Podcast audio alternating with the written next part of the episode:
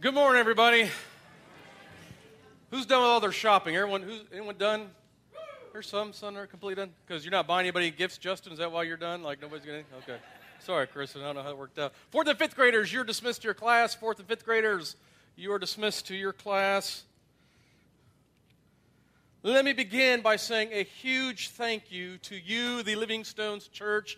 I just can't think of time in our history we have, when we have wanted to do something for our community and bless students or whatever it is that you have not come through, and this year has been no exception the Give 2011, you, uh, you responded with great generosity, and I just want to say thank you for that. We exceeded what it is we were even asking for, not to even mention all of the donations that you made in terms of toys and hats and gloves and those sorts of things. So I just want to say thank you, thank you, thank you for always being a generous church and allowing me to brag so freely to all my pastor friends about you. So thank you for that. That's always very important to me. Number two, let me tell you about the next couple of weekends and what's going to be going on here. Our Christmas Eve services are going to be this coming Saturday on Christmas Eve. Now, these will be our weekend services, so we will not have services the next day on Christmas Day. They'll be at Christmas on Christmas Eve. We're going to have two of them. One will be at 5 o'clock, and the other will be at 7 o'clock. 5 o'clock, if you've got kids who you want to be back in Kids Canyon, Bring them at 5 o'clock. They're going to have a huge happy birthday party to Jesus with balloons and all sorts of things. That will be at 5 o'clock. Now, some families, they like to enjoy around this season kind of more family oriented things. And if that's the case for you, 7 o'clock will be that bring your kids at 7 o'clock and bring them in here. There will not be a kids' canyon in the back at 7 o'clock, although there will be a nursery for kids 2 and under. So that's what's going on this weekend. Two services on Saturday evening, nothing on Sunday morning. And then the following weekend, uh, the first, uh, January 1st, can you believe it? 2011 is over and 2012 is going to be here. On the first, instead of having three morning services, we're going to have two morning services, and they're going to be at 10:30 and 11:55 to give you time to sober up. So we're going to cancel the 9 o'clock service. So I'm just kidding, I think. Anyhow. Now, on the back of your bulletin, it says on the December 31st is our New Year's Day services. That's, that's supposed to be just a one, like just on the first. So don't show up on the 31st for that. That's, it'll be on the first. So that's what's happening the next couple of weeks.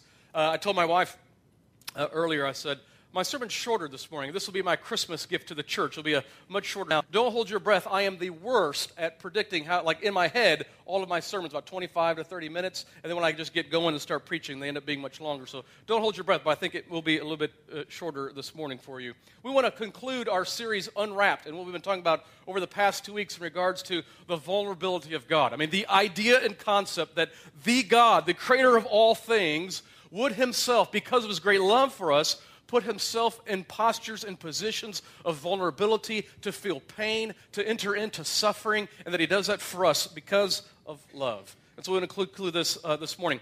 It was back in August of 1999, newly crowned King Abdullah II of Jordan decided that he needed to get right information about how his people were feeling and were responding to changes that were going on in the country of Jordan. And he knew, uh, like what most, usually most uh, people in authority know, that, that the people around them at times are very hesitant to give them bad news. Like they're very hesitant to say things that are negative. They're very hesitant to, I don't know why it is, but sometimes you kind of tiptoe around somebody who's in charge or the boss or has the authority. In fact, in World War II, uh, Winston Churchill knew in order to make good decisions in the midst of war, he had to have the, the facts. I mean, it didn't matter how bad they were, how negative they were, that he needed a pipeline of just complete and utter transparency and truth. And so he put together a special committee, and their only job was to give Winston Churchill the bad news. That was their only job, to give them the truth of what was going on in the war. Well, King Abdullah II of Jordan, he knew he wanted to figure out how do I get out and actually hear people. And so what he decided to do is to disguise himself as a taxi driver and he ditched his security detail and he went out and he drove a taxi in Amman all evening long. No one knew it was him, and he just began to ask them questions about how they felt, about the changes in Jordan, some of the things that they were thinking. And he was so impressed by people's honesty in it and what he'd learned that he decided to do this on a regular basis. So when he turned 39, the 39 year old monarch in 2001, he decided to go an entire uh, old man Arab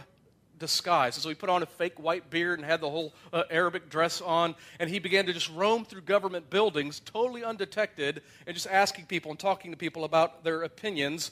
And in the end, it was his way of knowing in order to really connect with people, in order to really know what they're thinking, to how they're living, to how they're feeling, you have to be in and among them and be one of them. And so that was his tactic.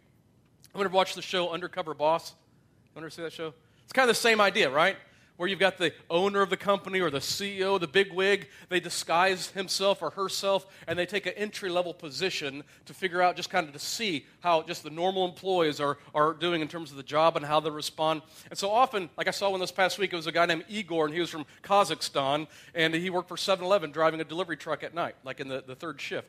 And so uh, the CEO of 7 Eleven disguised himself and was going to be in training. And so Igor was supposed to train him. And there's this beautiful story of this guy who came to America and is married, even though his wife works one shift and he's on another shift. They get to see each other a weekend. And he was so kind and gracious, and even when he was kind of, even when the owner, CEO was messing up, and so in the end, uh, of course, there's a sweet reward. Igor gets something, his own franchise. I mean, these sorts of things. But the principle behind it is it's a moving story of somebody who normally is in a business suit and is normally making all the decisions, has all the authority, gets to live life as normal employees do, and they begin to have greater sympathy, greater understanding, greater respect for the people who are really making the company work. And just a beautiful picture, kind of that same sort of picture. Now, Soren Kierkegaard, who is a Danish philosopher, and his last name is Kierkegaard, which is kind of fun to say, so you should try it later. Kierkegaard is kind of how, so just go practicing that. In his philosophical fragments, he retold the story of Christmas, and this is how he retold it. He said, One day there was a very powerful king who was out just roaming around his kingdom and observing the things that were in his kingdom. Of course, being the king, he had absolute rule and reign over his kingdom. He was the sovereign, and he always got what he wanted because he was the king. Even growing up in the court, in the family that was, in the dynasty that he belonged to, he knew that kings get what kings want. He had seen it over and over and over again. So he understood his power, he understood his authority, he understood what it meant to walk as the reigning monarch of the kingdom. But as he was surveying his kingdom one day, he came across and noticed a, a commoner, a woman who was working out in his fields. And for whatever reason, when he saw her, her heart, his heart was just struck by her, and he wanted to be around her. He wanted to love her. And so what he did is he knew that at some point he could go in as a king to say, You're mine. That's how it worked. I'm, you're going to be my wife. You're going to be, I mean, he could do that if he wants, but he knew that he would always live with a little bit of insecurity on whether or not she would truly love him for him or because he was the king and had all the power. I mean, who was going to say no to the king? So, what he decided to do one day is to leave the palace and to leave everything behind his, his crown, his robes, all of the things that would indicate he was a monarch. And he dressed as a plain commoner, and he got a job working in the fields or alongside the same woman. So day after day, he would work alongside her. They would sow seed together. They would reap the, the reap the harvest together. They would talk. They got to know one another. They began, and, and, and, over time, to have kind of an attraction to one another and begin to move towards one another in that way until finally one day, as a commoner, he asked her, Would you marry me? Believing full, believing wholeheartedly that he was just a commoner like her. He accept, she accepted the invitation to be his wife, and he said, That's fantastic. I'm going to plan the wedding. Just be ready on this day. I'll come and pick you up. Leave all the details to me. So she got dressed up in her most beautiful dress that she owned, and her friends and her family were waiting. And then all of a sudden, this commoner shows up with a thousand soldiers and chariots and musicians and trumpeters to pick up his bride. And so she gets into the chariot and they usher her through the city with trumpets blaring and with music. And she goes right through the city gate. She goes all the way through the city. She makes it all the way into the palace. She walks through the atrium of the palace. And there he is, sitting on his throne with his crown and his robes and his, in his, royal, in his, his royal garb. And she discovers for the first time that this commoner that she fell in love with was actually the king of the kingdom. And so he rises to his feet. He goes and he meets his bride and he says to her, the reason why I did this is because I wanted you to love me for who I am, for me, and not because I'm the king. And now I know you love me. And so they got married. This is for Soren Kierkegaard, the story of Christmas. It is like the undercover boss. It's sort of like King Abdullah II, where God, the God, unwraps himself. Now think about this for a moment. God in all of his glory and majesty in heaven. Could you imagine what that would even look like? I mean, I don't even know how to communicate such a concept, but if you could allow your spirit mind for just a moment to imagine what God in all of his glory would look like in heaven, is willing, because of his love for us, to unwrap himself of all that and to take on an entirely different form, to take on the form of a baby. He becomes human. It is, in fact, it's sort of like that undercover boss. It is like that CEO or King Abdullah, but more appropriately, it is for us the King of Kings and the Lord of Lords who's now lying in a manger. And what makes this so remarkable is how he did it. That God came in the most vulnerable of way. He came as a baby. And in my mind, I'm trying to, the God of the universe humbles himself to the point of becoming a helpless, completely dependent, and vulnerable little baby. Newborns, as you know, can't do anything for themselves. Nothing. They're in every way, every way, dependent. They don't even realize they have hands and arms, which, in, for me, in the development stage of kids, that's one of my favorite parts when they discover their hand. You ever watch a baby kind of, I think I can move this. This is attached to me. That's my favorite moment. A newborn that's discarded cannot survive cannot speak, it cannot communicate, it cannot feed themselves, it cannot move themselves, it cannot clean themselves. And I think, uh, you know, when I became a dad for the first time, when Isaac was born 15 years ago, uh, when he was born, I think, I don't know what I was thinking, but I immediately couldn't wait to play with Isaac. Like I wanted to play. And I think my disappointment was, as a newborn, they can't play back, right? There's no playing, and so I just move his little hands around. Hey, it's daddy, you know, stuff like that. And so, I mean, this is this is me changing a dirty diaper here. See that? Uh, this Look how helpless this little boy. This is Isaac, which I'm keeping this picture for his future girlfriend and wife to see together. So, but in every way, he's just he's just a helpless little baby, just totally dependent on his daddy for everything and his mommy. I don't want to cut her out either. I mean, she she did a good job too. Here's where we're discussing Notre Dame together and trying to eh, right raising up another generation. And it's crazy to me to consider that God would take on our form as a baby. Now, if I were God, I'd do it totally differently. Like if, and this is why I'm not God, but if I were, I would do it totally differently. I wouldn't show up as a baby. I would wait till I was like a grown, I would show up as a grown man. And not just any man, like a tall, just imposing figure. It would be like, I would have like superhero kind of powers and I would show them off and I would be striking in every way. It would be, I'd be an impressive specimen, let me tell you, if I were God pulling this whole thing off. Yet God seems to do everything the exact opposite of what I would have done. That's why I'm not God. And in it revealing his vulnerability and his humility for us. He shows up to an unwed virgin teenager who appears to be of very little consequence. I mean, just think about our story. At least go to nobility, at least go to somebody with. He goes to an unwed teenager. There's even allowed to be a hint of scandal, and maybe in the day it really was scandalous in the story. And as it continues on, there's risk of, for her, death by law, it's possible, or at least divorce from Joseph. And Joseph himself, he's a builder, he's a carpenter by trade. If I was writing the script, I would go to a king or the most wealthy man in all of Judea. Jesus is born in Bethlehem, not Rome, not Jerusalem. I mean, I would have picked at least a fine city, a large city, a very important city, not Bethlehem. What really, what came out of, whatever came out of Bethlehem? And he grows up in Nazareth. Not Alexandria, not one of the fine cities, but Nazareth. Anyone from Argos? It kind of reminds me of the, the Argos. That's what, that's what Nazareth is, the Argos of Indiana. No offense if you or your family from there. I don't mean anything by that, just, just for, you know, visual sake. I mean, when Isaac was born, we were in a hospital room and everybody wore gloves and it was sanitary and those, I mean, that's not, not when God shows up. It is in the most unsanitary of conditions. I mean, it's in a barn. And all the things that are in a barn. And in it, he's placed in a feeding trough and all the saliva and stuff that would be in a feeding trough. Even the birth announcement. I mean, if I were God and really, if, at Jesus' birth, I mean, I would make such a cosmic display in terms of birth announcements that everyone would see.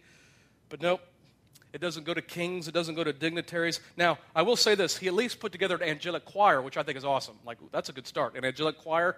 but, but when the curtains are pulled back and the, and the choir performs, do you know who they're singing to? Just a couple of shepherds in the field. It'd be so disappointing if I were an angel thinking, this is it. This is the turnout to the concert. I would send out birth announcements to everyone to come and see the new baby, but the only ones who, I mean, it was signaled by a star, which I think is cool.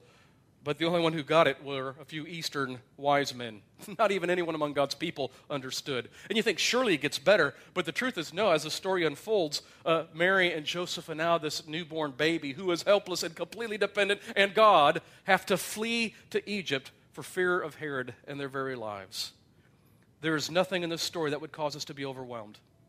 There's nothing in the story that would cause us to be intimidated. There's nothing in the story, at least in the particulars of the details, that would cause us any sort of obligation to love and reverence and worship.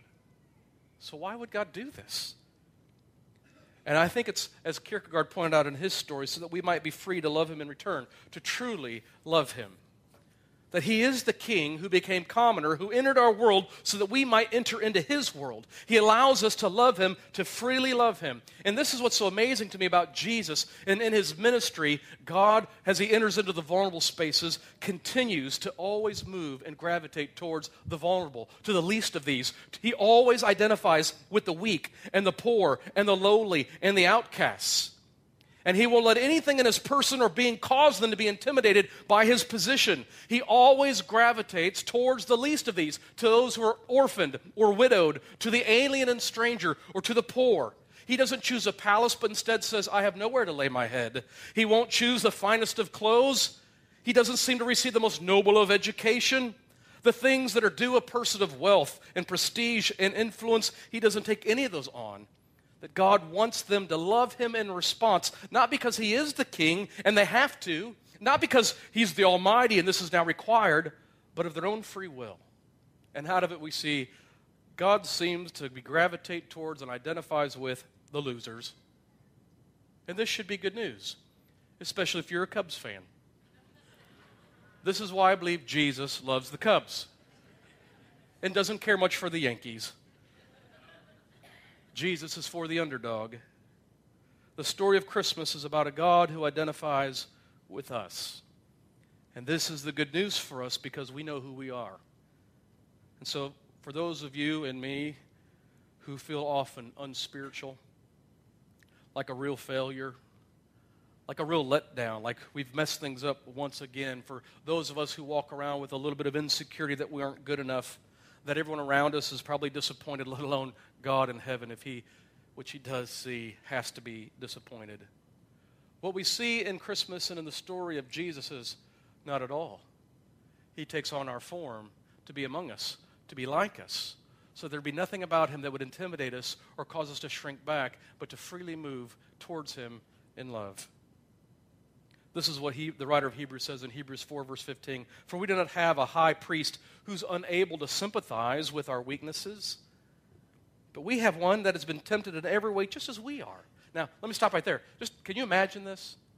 I mean, sometimes that Jesus has been tempted in every way, just like we are.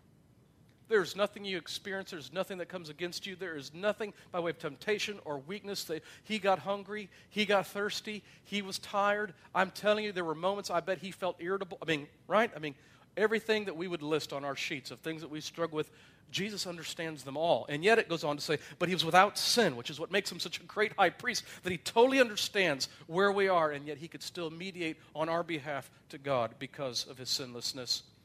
And so the writer will say, So then let us then approach the throne of grace with confidence. We don't need to be intimidated. We don't need to shrink back. We don't need to be worried about a God who's like, mm-hmm, yeah, no. No, in Jesus, He shows us, He longs to enter in with us to the vulnerable places for us, to approach the, the throne of grace with confidence so we may receive mercy and find grace to help us in our time of need. This is the story of Christmas. This is the story of the incarnation. In order for God to truly win us, he had to become like us, and in that to identify with us. And this will be Jesus' entire ministry. You'll see it as Jesus finally does enter the city of Jerusalem. I mean, he doesn't do it on like a great white horse or some stallion. He's not flanked by soldiers carrying weapons, but rather he, he enters in on a donkey. And instead of soldiers flanking him, he's got a peasant mob with some branches from a tree. Instead of trumpets announcing his arrival into Jerusalem, it's just some kids who are chanting some songs. And in the end, he does not put on a crown of jewels, but our king will put on a crown of thorns. And in every way, be the one who moves into the vulnerable. And I know Christmas can become big and overwhelming and stressful. It's full of obligations or tasks to be completed. I get that. But this week, in the midst of it, I just want you to remember the truth of our story. It begins as anything but big and overwhelming. It begins as a God who is so crazy in love with us that he would enter into the most vulnerable moment in history, taking on the form of a newborn baby. He does this that we might freely love him in return. It is for us a story of the glorious depths of God's love. Let me finish with this. It also does mean something for us who've confessed Jesus as Lord. For those of us who know that that little baby in that manger really is the Messiah, he is the Son of God, the one and only living God. It means if our King is willing to humble himself, then we too must be willing to humble ourselves and enter into the places of vulnerability. This is what Paul will say in Philippians 2. And most likely, this is probably one of the earliest hymns that they sang together. And it says this in 2 5 Your attitude should be the same as Christ Jesus, who being in very nature God, did not consider equality with God something to be grasped, but rather he made himself nothing, taking on the very nature of a servant. Being made in human likeness and being found in appearance as a man, he humbled himself and became obedient to death, even death on a cross. What this means for us is in our story that if God was willing to humble himself to take on the nature of a servant, then as we follow him, we too will need to humble ourselves and take on the nature of a servant and enter into those vulnerable places. And I know we talked a lot about that last week, about just even some suggestions on these. This might be an act of vulnerability to move into. And so it might be this week to reconcile with a family member you haven't spoken to in a decade. Or, or it might be to do some act of service for maybe one of your neighbors. It might be to pick up the phone and offer an apology to your son or your daughter for whatever reason. These would be the things that Christ will call us to follow after him in. But what amazing thought that our God would unwrap himself from all the heavenly glory due him and into a world of vulnerability because he loves us. And because of that, we want to love him freely. Amen? Let's pray together. Father, we give you thanks that you're a God who loved us with such a passion that you were willing to go to such lengths and depths to take on the nature of us, to be like a new, to be a newborn. And all that all we know to say, Lord, is we thank you. And we're, we're honored and we are blessed and grateful that you would extend us this grace and this mercy. And so this morning we just wish to remind ourselves and even to live in this week that reality of how much you love us. It's in the name of your son Jesus we pray. Amen.